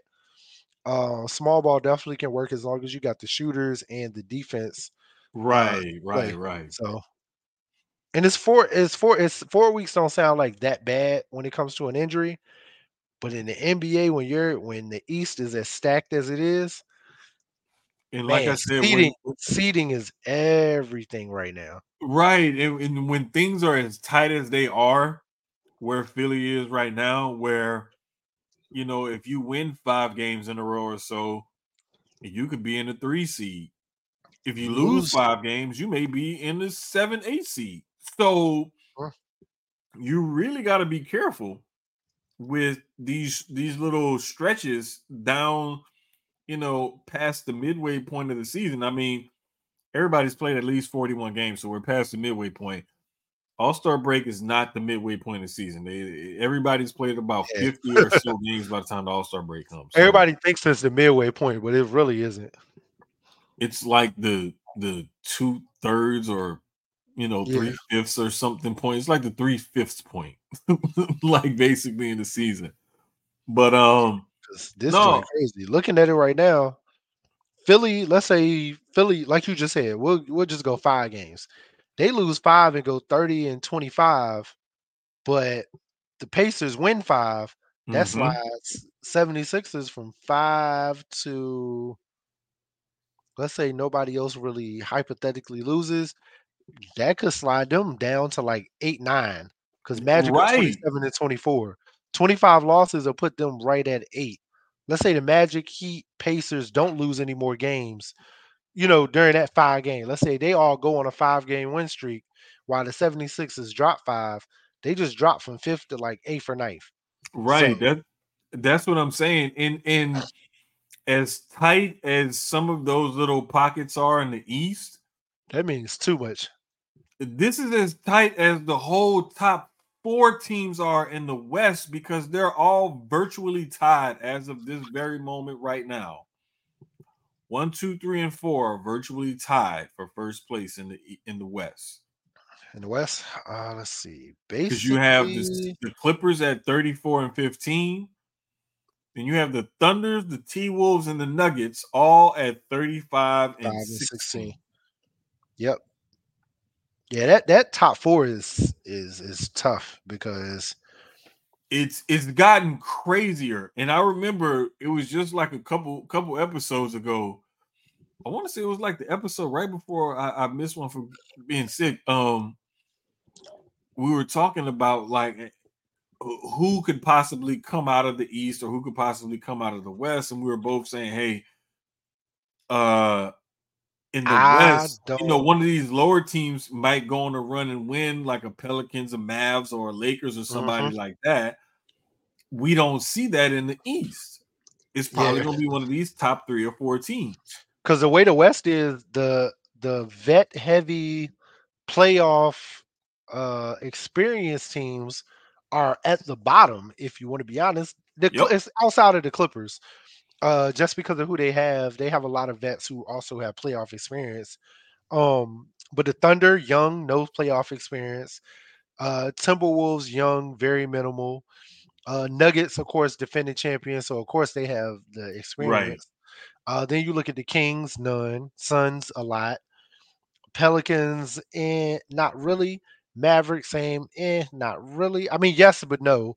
Um, Mhm. Lakers have eight. As long as they got AD and LeBron and they make the playoffs, it's a fighting fucking chance. Uh, Jazz, eh, and then them, it's them Warriors, man. Right. Huh. So, Alright, so and then that that's why I say like if if you if this Warriors team can get and stay healthy down this stretch and figure a few things out with their lineup the way they've been playing. Uh Kuminga is starting to come on. They're shopping Wiggins because I was about to say find I, Kuminga more minutes. that was gonna go into my next kind of question type thing with Mhm. the with um the trade deadline coming up tomorrow 3 p.m oh it's gonna be a busy day tomorrow pay attention to the page i am off i ain't got nothing to do tomorrow so i'm on my phone like adam Oh, schefter shit. Nice. i'm like no not adam schefter i'm like well yeah i'm like adam schefter or woj tomorrow or shams i'm like this Yeah. boy. i'm on espn is on my tv all day um nice. but I'm looking at the teams that need to do something. Uh, the Lakers have been in heavy talks with about Dejounte Murray and uh, ah, what is that other name that came up? Um, Now, the I did see something earlier. I haven't gotten a chance to listen to uh, Brian Windhorst pod, but he said that the Dejounte to the Lakers talk has cooled. That was more the headline I read. Dejounte to the to Brooklyn is actually looking more like a thing right now, which is a little crazy okay. because Atlanta's at 10, Brooklyn's at 11. I don't think that trade for I don't know, it might do something for Brooklyn. Depending on what Brooklyn gives up, it, it might move Brooklyn up a couple spaces. Um but looking at the the Hawks, it's not too much because they still can make the playoffs. They can. They're not out of it. Out of it. I mean, a lot of it's a lot of ball left. Maybe they feel like they they're not at a a place to really contend with the top of the East because they are in the East. So I can understand that. Um, Dejounte has a contract that's kind of like eh. So, but just looking out west, um, my original question was just going to be more geared towards the Warriors is this are, are we going to see a major warriors trade tomorrow like one of those top Mm. players is getting traded or is it going to be like key like a kuminga or a wiggins or somebody that else is going to get moved I think I think I think if the Warriors make a trade, it's gonna be Wiggins.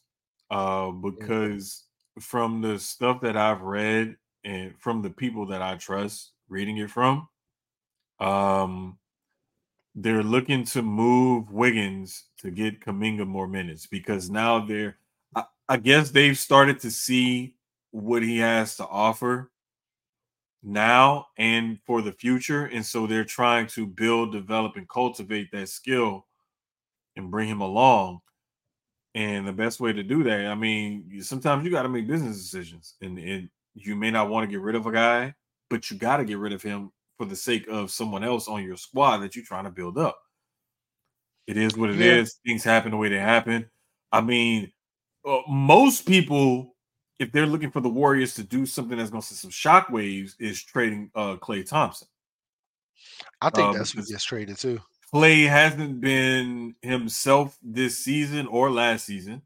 Um, he hasn't been used as much either. And so one of the things that they may it's difficult to trade in the NBA simply because the salaries have to come, I believe it's within 10 to 15% of matching. uh-huh So it's not like baseball where you can say, Hey, I'll give you Derek Jeter for this bag of baseballs and this Cuban prospect. You can't do that. Um, the salaries have to match, whether it's draft picks, players, whatever it is, the salaries have to come within that percentage. So you can't And just even do that. I'm looking at a Uh, lot of the trades that went down today. Nothing significant. Um, a couple like the Celtics uh landed uh Xavier Tillman from the Yes. Grizzlies. I think that's good for them. It gives them uh depth at the forward center position. Um, other than that, uh Monte Morris going to the um Timberwolves. Um, again, not nothing too crazy. Gives them another guard, uh, a little depth at guard. Everything else has been like minimal, nothing blockbuster or shocking uh so far. It's been a lot of role players and things like that that can come in and contribute um to a couple uh contending teams from what I've seen in the last couple weeks. But it's what 11 17 on the east. I'm gonna say from midnight to 3 p.m. We're gonna see a lot of stuff go down. Uh while we're asleep, especially while we're asleep. Uh, we're gonna wake up to a lot of news in the morning. I think at least, at least I hope also.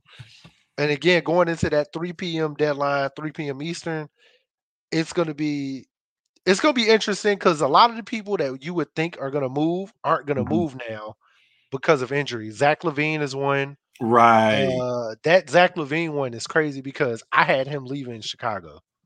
I definitely had him leaving Chicago this season by trade deadline tomorrow. Bro. Now that's not going to happen.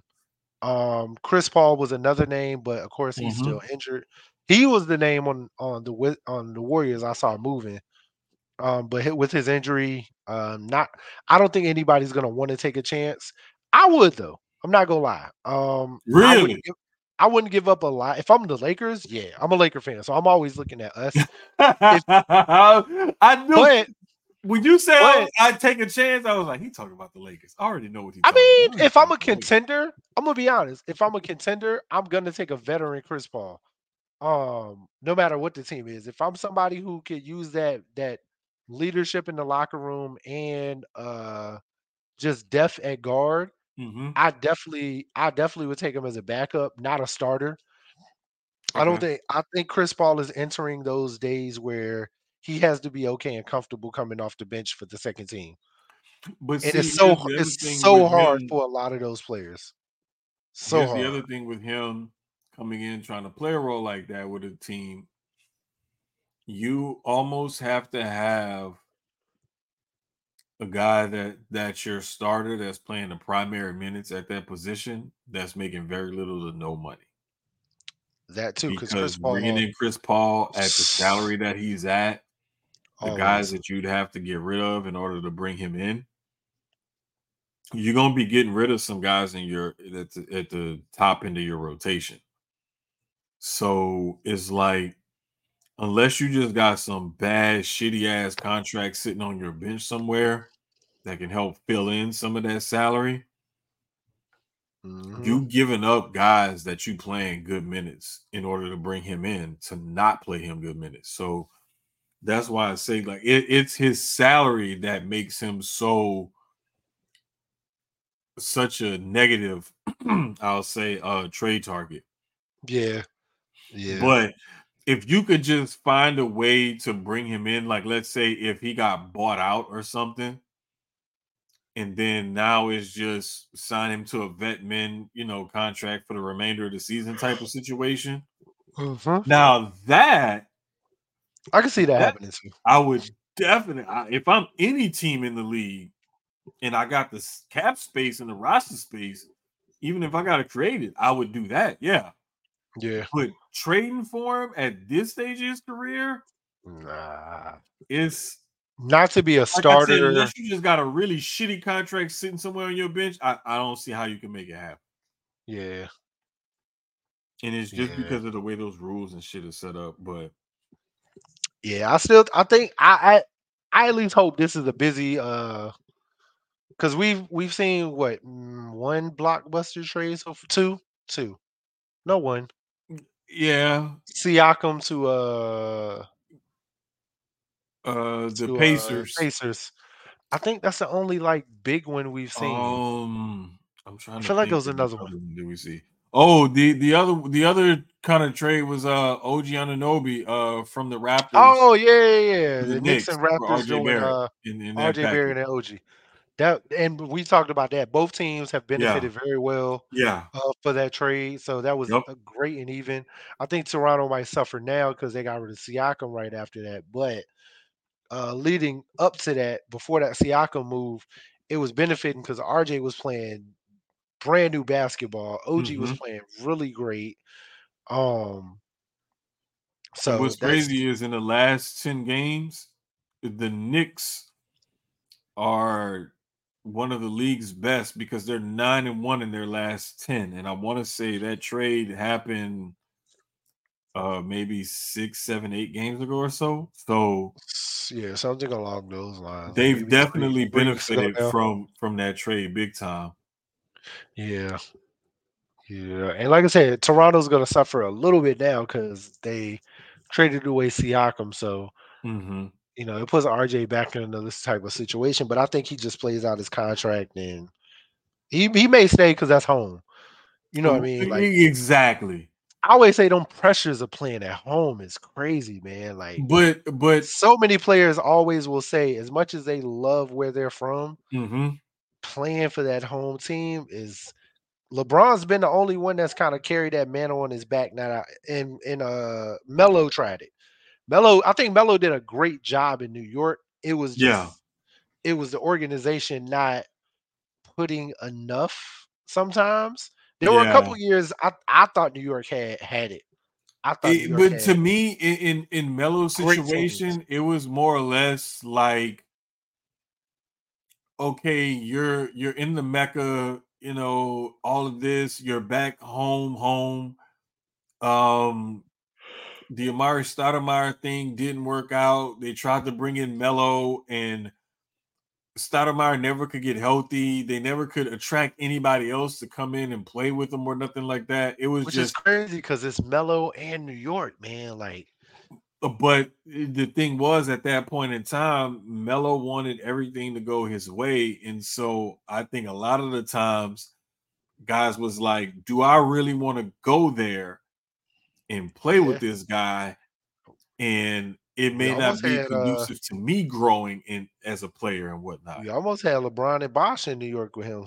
it uh, but uh and in that that whole thing like those guys basically kind of they planned out their free agency for the CBA Yep, just right. They and everybody thought that no they planned it out to go play together no they planned it out for the CBA Yep.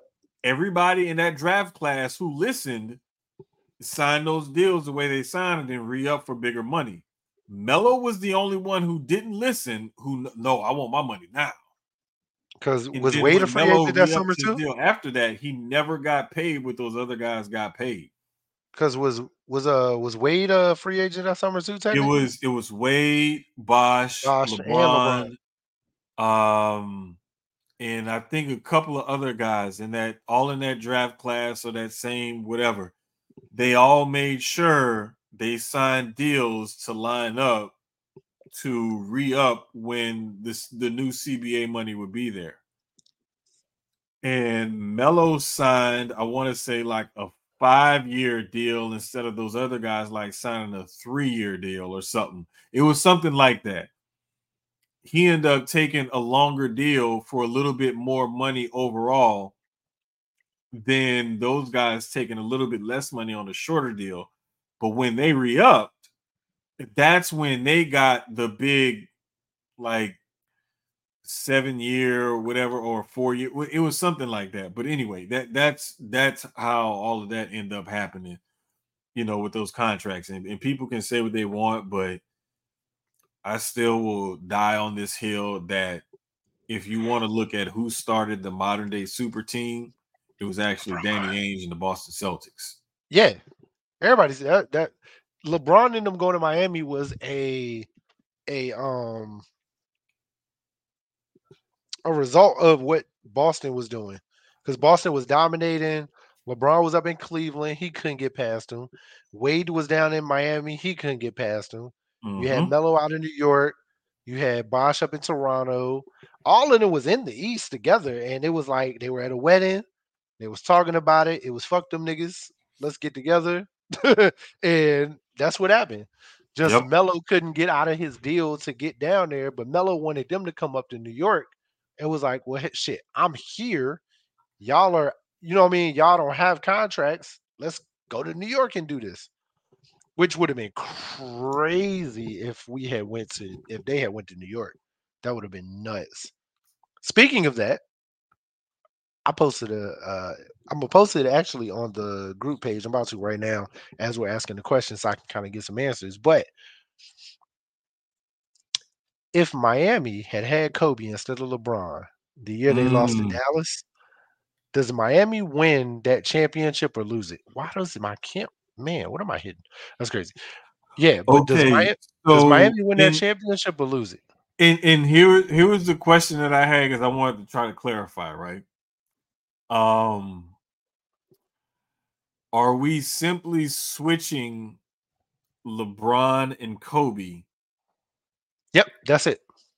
and and we're talking that same year's Kobe with LeBron? Hold on, was that was Kobe hurt that year? It- it- see this then now you see why I'm asking the question I'm asking it because like it makes a difference. Uh, what was that? Two thousand seven? Hold up, I'm about to pull it up right now.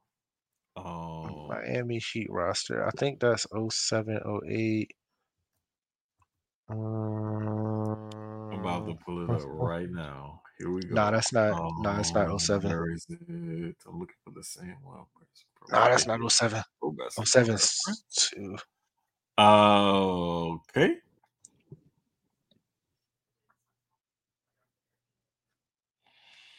That was uh 2010, 2011. Okay, so In that year, we had Kobe was 31 years old.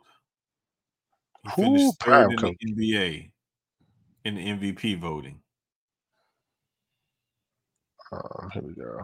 Uh, he averaged 27 a game, uh, five rebounds, five assists, one and a half steals a game. Uh, okay. You said 2010, 2011, right? Oh, I'm sorry. Uh, he was 32 that year. Kobe played in all 82 games in 2010, 2011. Yep. He only did that three times. That year, 06, 0, no, 07, 08, and 08, 09. 08, 09. Oh, and in 02, 03. 2010, 2011. Oh, I'm sorry. 02, 03, he played in Yep. 82.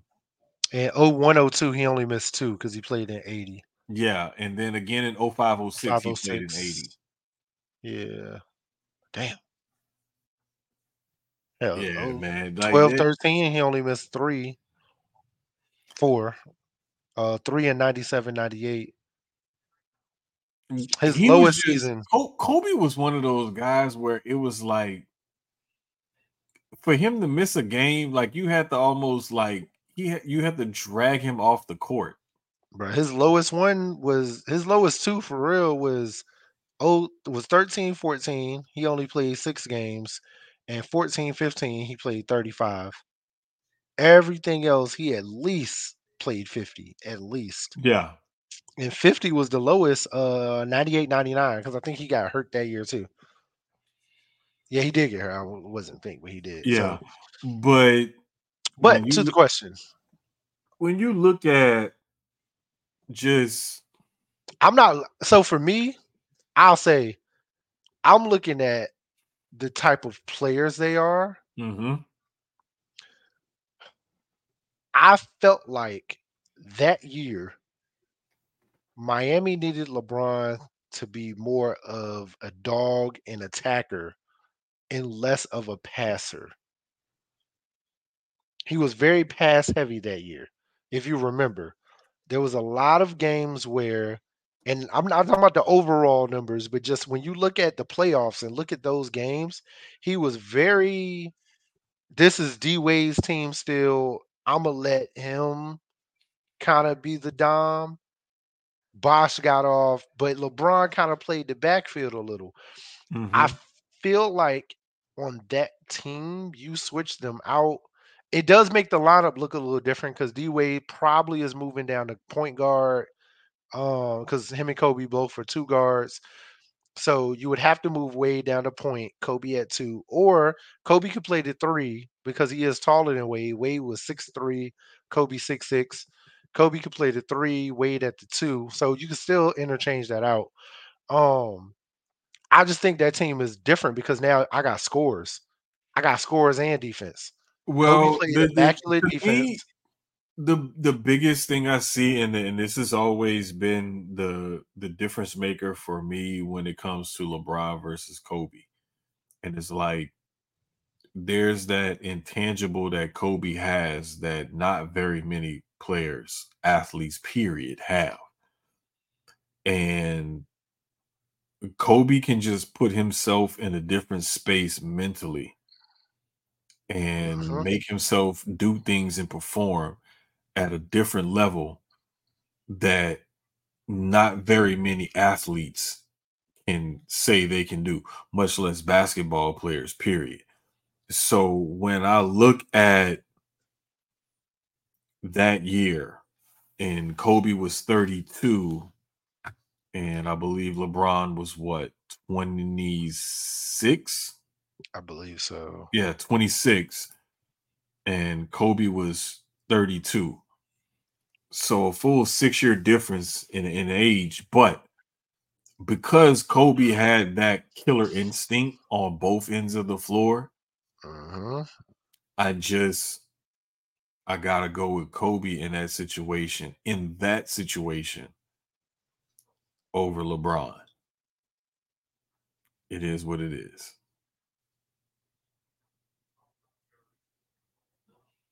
And to me, is it it's just that simple. I don't like try to overcomplicate the decision or overanalyze the statistics, the age difference, and this and that, and blah blah blah blah blah. Like we look at that year, and yes, Kobe was 32, and, and typically you're towards the back end of your prime. You're still in your prime sometimes at that age as a basketball player, especially that high level, but the man played all, all 82 games that year. Like it, it, it didn't start that that string of bad luck injuries that he had a couple years later.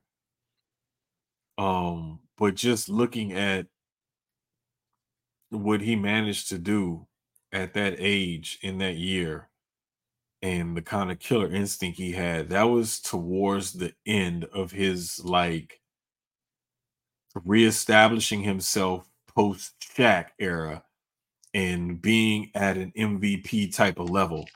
That was towards the middle end of that run of Kobe. Yep. And that was one of the last great Kobe years that we saw of him as a basketball player. And to me, just what he represented and how he played and how he carried himself. I, I look at swapping those two guys out at that point in time, and Kobe was a lot more mature, a lot Yep. better of a leader at that time, and he had that killer instinct. That's the And biggest so part. The leader He would have been able to like raise the tide of all ships, so to speak, and lift the level of play of everybody on that team by him just being who he was. And so that's an, another reason why just the the growth and the maturity that Kobe had at that point in his career, as opposed to LeBron at that point in that same year in his career, that's why I would say I, I was I would take yes, they would have beaten the Mavericks and it would have been easy peasy lemon squeeze.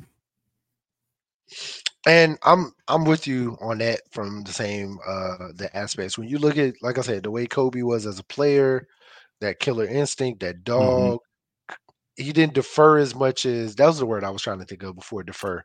Gotcha. He didn't he didn't defer as much as LeBron did. It was more I, I don't think there was a time where if Kobe deferred, but it wasn't like to a great extent.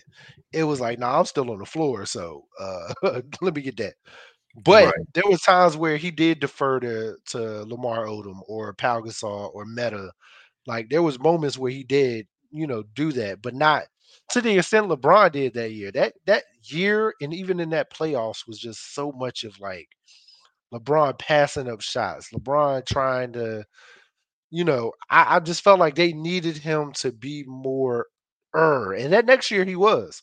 He came out and was a lot more and he they got that chip that next They year. they needed him to be more aggressive offensively, not just scoring a ball, but also creating and playmaking. And I think that LeBron was he was in the mindset of I want to get everybody involved. I want to make sure I don't take over the team and I, I don't want to be front and center. I want to I want to make sure Dwyane knows this is his Right. It was too much of let me play nice instead of let me be who I am. yeah. And I think that it took them convincing him and then for him to actually finally believe it himself like this is my team. Like I'm here. Like I'm I'm LeBron. here. I'm him. Like I need to go ahead and ball out the way I need to ball out. Like I think it took not only them convincing him, but then for him to also believe it himself. And, Yep. and once all of that converged, that's when everything started paying off for them, and that's when he finally took off and assumed that role that Kobe had to learn the After. opposite hard way, where Kobe was like, "No, I'm the man. I'm the man. I'm the man. I'm gonna prove it to y'all." Yep. it's like, okay, Kobe, yeah, you're the man, but here's this other part of your game that you really need to work on and develop. And once Kobe realized, okay, I have to start learning and trusting in my teammates a little bit more, like I used to when Except I had that- like future Hall of except for Famers in my squad. You oh, know, Except for like that's when I think years. that he kind of like they both, you know, had those turns and those pivots in their career. They just had to come at that that point from different angles where like Kobe had to learn I can't be as selfish and LeBron had to learn I have to be more selfish sometimes. Like they had to learn how to balance that out. Except for those years we had Smush Par- Parker and Robert Sacre. Yeah, Kobe had to be. He had to be selfish those years. Fucking Smush Parker and Robert Sacre. Hey, bro, tough, tough times to be a Laker fan those years, boy. If you were, hey, hey man, if you Laker fans are listening, if you remember, tough years to be a Laker fan, boy. one person that is definitely avoiding tough times and tough years and has set himself up for, for success is Kylian Mbappe. Mm. Now, I know most of y'all probably like, who the fuck is that? You better know Uh, who he is. The hell, Kylian Mbappe is only arguably the best. the best top The three best. for sure play soccer players in the world right now. The best. The Dude ain't even hit 30 yet, no. He's and he's 25. already he's won at every major level you could win at, except the one thing that has escaped him is a um um m- correct me if I'm wrong, and I know y'all will, the Ballon d'Or. Uh, yeah, yeah, yeah. that that I, I think I said it right, but that that's like the only major like award or measuring stick in soccer that he has not won. Uh, does he have a Ballon d'Or? I don't think so. No. I don't think because because I I've over the last like four or five years, whatever it is that he's burst onto the scene since he was like what 19, that first World Cup a few years ago with France, like he hasn't won one. It's always been Messi or Ronaldo or uh uh I think one year um oh gosh, I can't remember somebody else. It- he hasn't won one. So he's won the World Cup. He's won uh, you know, club championships, league championships, whatever, all this other stuff. He about to get paid because he made sure that either PSG is going to resign me or I'm going to go somewhere else. But wherever I go, I'm getting paid. Yeah. I'm going to be in control of where I go next. I think money wise, PSG is the smart move to stay, but Okay, and let me ask you this because I remember y'all said that, and and y'all, you and Ahan were breaking it down, explaining it to me. Let me ask you this: If PSG is a smart move to stay because of the money, do y'all say that because of the short term, the one year, like eighty million that he could get, or is it because he could parlay that one year eighty into something more long term with them at, at at bigger money down the line? yeah, Okay, And I'm, I'm if- just trying to clear because I know y'all So- said it's better for him. I'm just trying to figure out is it short, long term, whatever, or both? and he's made hella money, endorsements, contracts, all of that. Mhm. So at a very young age, again, 24, 25 years old, no, he has made millions, almost a billion. Like he has made money. But it gets to the point where PSG is winning, but they're not winning, winning. And I feel like so the reports are it's Real Madrid. Like it's really between Real Mhm. Madrid and PSG. I haven't seen any other teams' names pop up, you know, in reports. Just those two. he he's 25. I think Real Madrid is the better if they're not losing anybody, especially because he's walking in free agent. There's no there's no transfer, so they're not losing anything at all. Mhm. And you look at the roster that Real Madrid has, and you add in a Kylian Mbappe to that, Mhm. dominance. However long he signs, dominance. If he signs five years, ten years, Yeah. dominance. As long as Yeah, they he- keep those other players too, dominance. Yeah, he's he's 25. And as of right now, uh his salary for this year was 72 million euros. So to say that they would bump him up another 8 million euros just to sign for that uh, that one year Mhm. uh to me it reminds me of like a um like a, a the exclusive franchise tag in the NFL Basically. Where it says okay we're going to pay you the average of the top 5 highest paid players at your position right? Um so to me it's like whenever you quote unquote threaten a guy with the the franchise tag or whatever and you're looking at trying to sign him to a long-term deal it starts off at okay what does that one year franchise tag look like? And then the subsequent the the second year because you can only do it twice because the second year is actually like um i want to say it's like a 20 or 25 percent increase over the first year so hypothetically speaking if that one year is 80 20% increase would mean, you know, ni- roughly 96 million. So if we're looking at averaging 176 million over two years, that's 90 or so million a year. Okay, I want my 90 or so million over the next five, eight, ten years. That's what I want because that's my going rate these next couple years. So to me, that that to me would make sense if PSG was to come out and say, "Hey, you know what? You know you're gonna make money hand over fist with this guy. He's homegrown from right there in France. Why not just bag up the Brinks truck to him and say, 10 years, name your price. Please stay. I I don't get it. I would do it if I was them. Because the way football, football works, it's not that easy. Sounds good. It does. Now, But I they know- also have to look at the the long term financials, uh, you know, of of a club. Like, but Mbappe is one of them players. Like, he's gonna bring money in. Uh, Europe loves him. You know, like I don't know if I would bring Mbappe over to America.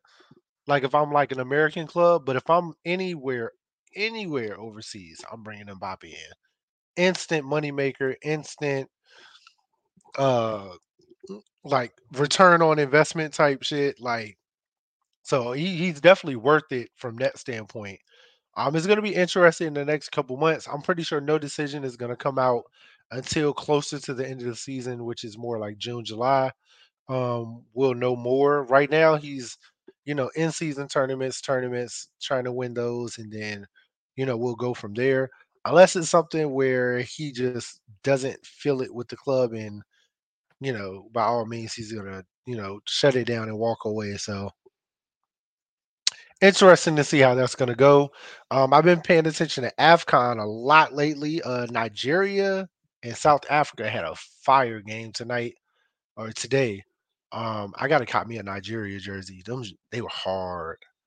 I said I need I want to get more international uh, soccer jerseys to go along with the collection. So Nigeria's joint is crazy. I'll send you a picture that. That jersey is dope. Is it that one? Um, one of y'all has sent it. It was it that one? I, I, may have sent me a, a reel or some on IG. It's like uh, it's like green and white, but it got like uh, like black, Kinda like Uh, these straggly stripes or something like that on it. hold on, let me see because I reposted. It's some cra- is he let me see if I can find it where he sent because I know he has sent me one. He was like, "Hey, this this kit looks crazy." Something like that. It may be that one. I think you. I think we may be talking about the same one. Shaq had it. Shaq had it on uh in this one picture. Hold on. But another reason why I think it would be it behoove uh, PSG to try to keep him is uh, they also have his younger brother Ethan uh, in their under 19 program. Uh, Uh, Ethan is only 17.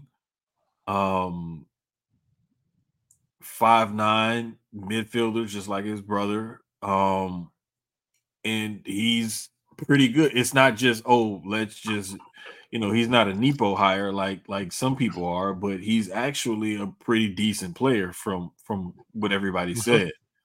no, he um, is. So it, to me, it would just make sense not only short term but long term to keep the player himself, but also investing in the future of another potential player that you could have coming up in your program, who just happens to be his younger brother. So it, it'll be interesting to see moving forward because, like you guys were explaining to me, it's something where he kind of kept everybody in the dark because he wants to be able to make this move freely. hmm Which he Uh, did tell them that he he let them know like, hey, I don't want to be traded. I want to be transferred. Like, I want to be able to walk away and make this decision on my own, whether I stay or go. Mhm. Um, and they respected it because they value him that high. Whether he stays or goes, they they value and respect him that much that to allow him to be able to make that decision. Because people who know ball know a lot of these clubs don't care. They Mhm. don't once they know you're you even have an inkling that you might leave and go somewhere else. Oh, okay, cool. So you're not loyal to us. That's the way they look at it. Right. ship you off wherever the hell they can ship you off to and get what they can get for you. Whoever is the highest bidder, that's who's gonna get you. It don't matter who Yeah. it is. It can be a lower team. If they got the money, that's all that matters. it's gonna be it's gonna be interesting to look at, man, and just keep an eye on to see what he ends up doing later on uh in the next few months, uh, where he decides to go for next year. But uh one thing I will say is I wish him nothing but the best of luck, and I hope that he take full advantage of all the opportunities afforded to him. Uh, because this is Black History Month, and I think uh Curt Flood was like one of the first ones we posted. Yep. And Curt Flood is the the godfather of modern day uh, sports free agency. If it wasn't for him back in 1969 taking the Major League Baseball to court to determine where he gets to play uh, after you know one of his contracts ended up, then we we wouldn't have free agency the way we have it in sports right now. So, um, if, but if you follow us on Instagram, on Twitter, uh, at Sucio Sportz, that's sports with a Z. Um, every day we try to post at least one or two uh different black athletes that you know don't really get the name the pub or the recognition that some other athletes uh traditionally historically or what have you typically get around this time of year. So we try to keep it as fresh and as different as possible uh but just make sure you follow us there because like i said we'll post at least one or two every day. Um now is one of my favorite parts of the program not just because it's the last segment but because like i truly love like sometimes i just got something to say and i just got to get it off my chest. Sometimes keys got something he got to say he just got to get it off his chest. But whatever it is we typically you know got a little something to say keys oh, I ain't got nothing this week. This one on you. you ain't got nothing bad Uh-uh. So this I got a little something. And it's it's it's kind of it's, it's it has sports related to it. But it comes from the world of pro wrestling. So this week, everybody was mad and complaining about Cody Rhodes, The Rock, all the this. Like honestly, I really don't care because I like wrestling. I just want to see it. It's gonna be great. It's gonna be entertaining, no matter what they do, however they do it, whatever it is that people gonna talk about. People gonna tune in and watch, it, right?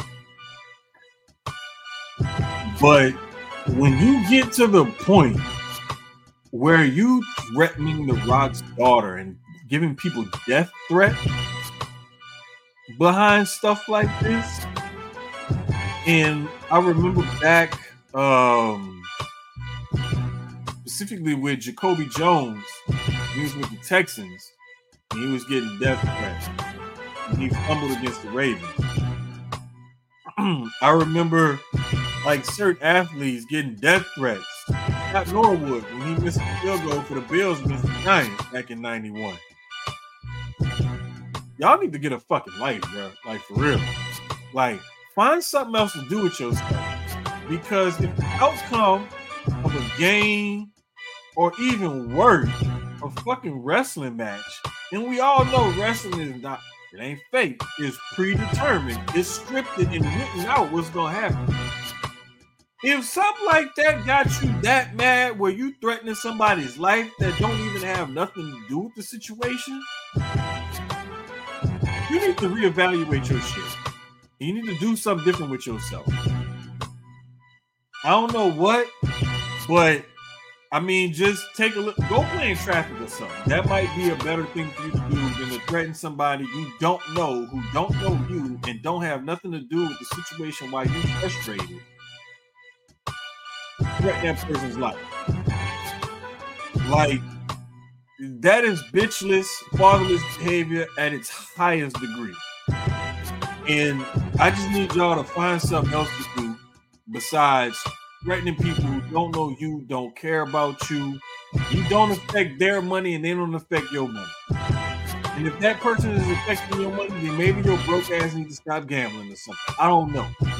Go find something the fuck else to do besides being fake tough on the internet with your rough ass, hard ass, keyboard warrior ass fingers.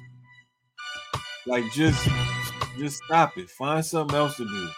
Go outside, cut some grass, get some bitches, get some drinks, get some food, something. I don't know. Do something with yourself besides thread people on the internet.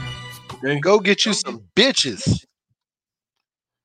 Do something, bro, because y'all, y'all, y'all stressing me out by being by acting so, you know, bitchless and fatherless.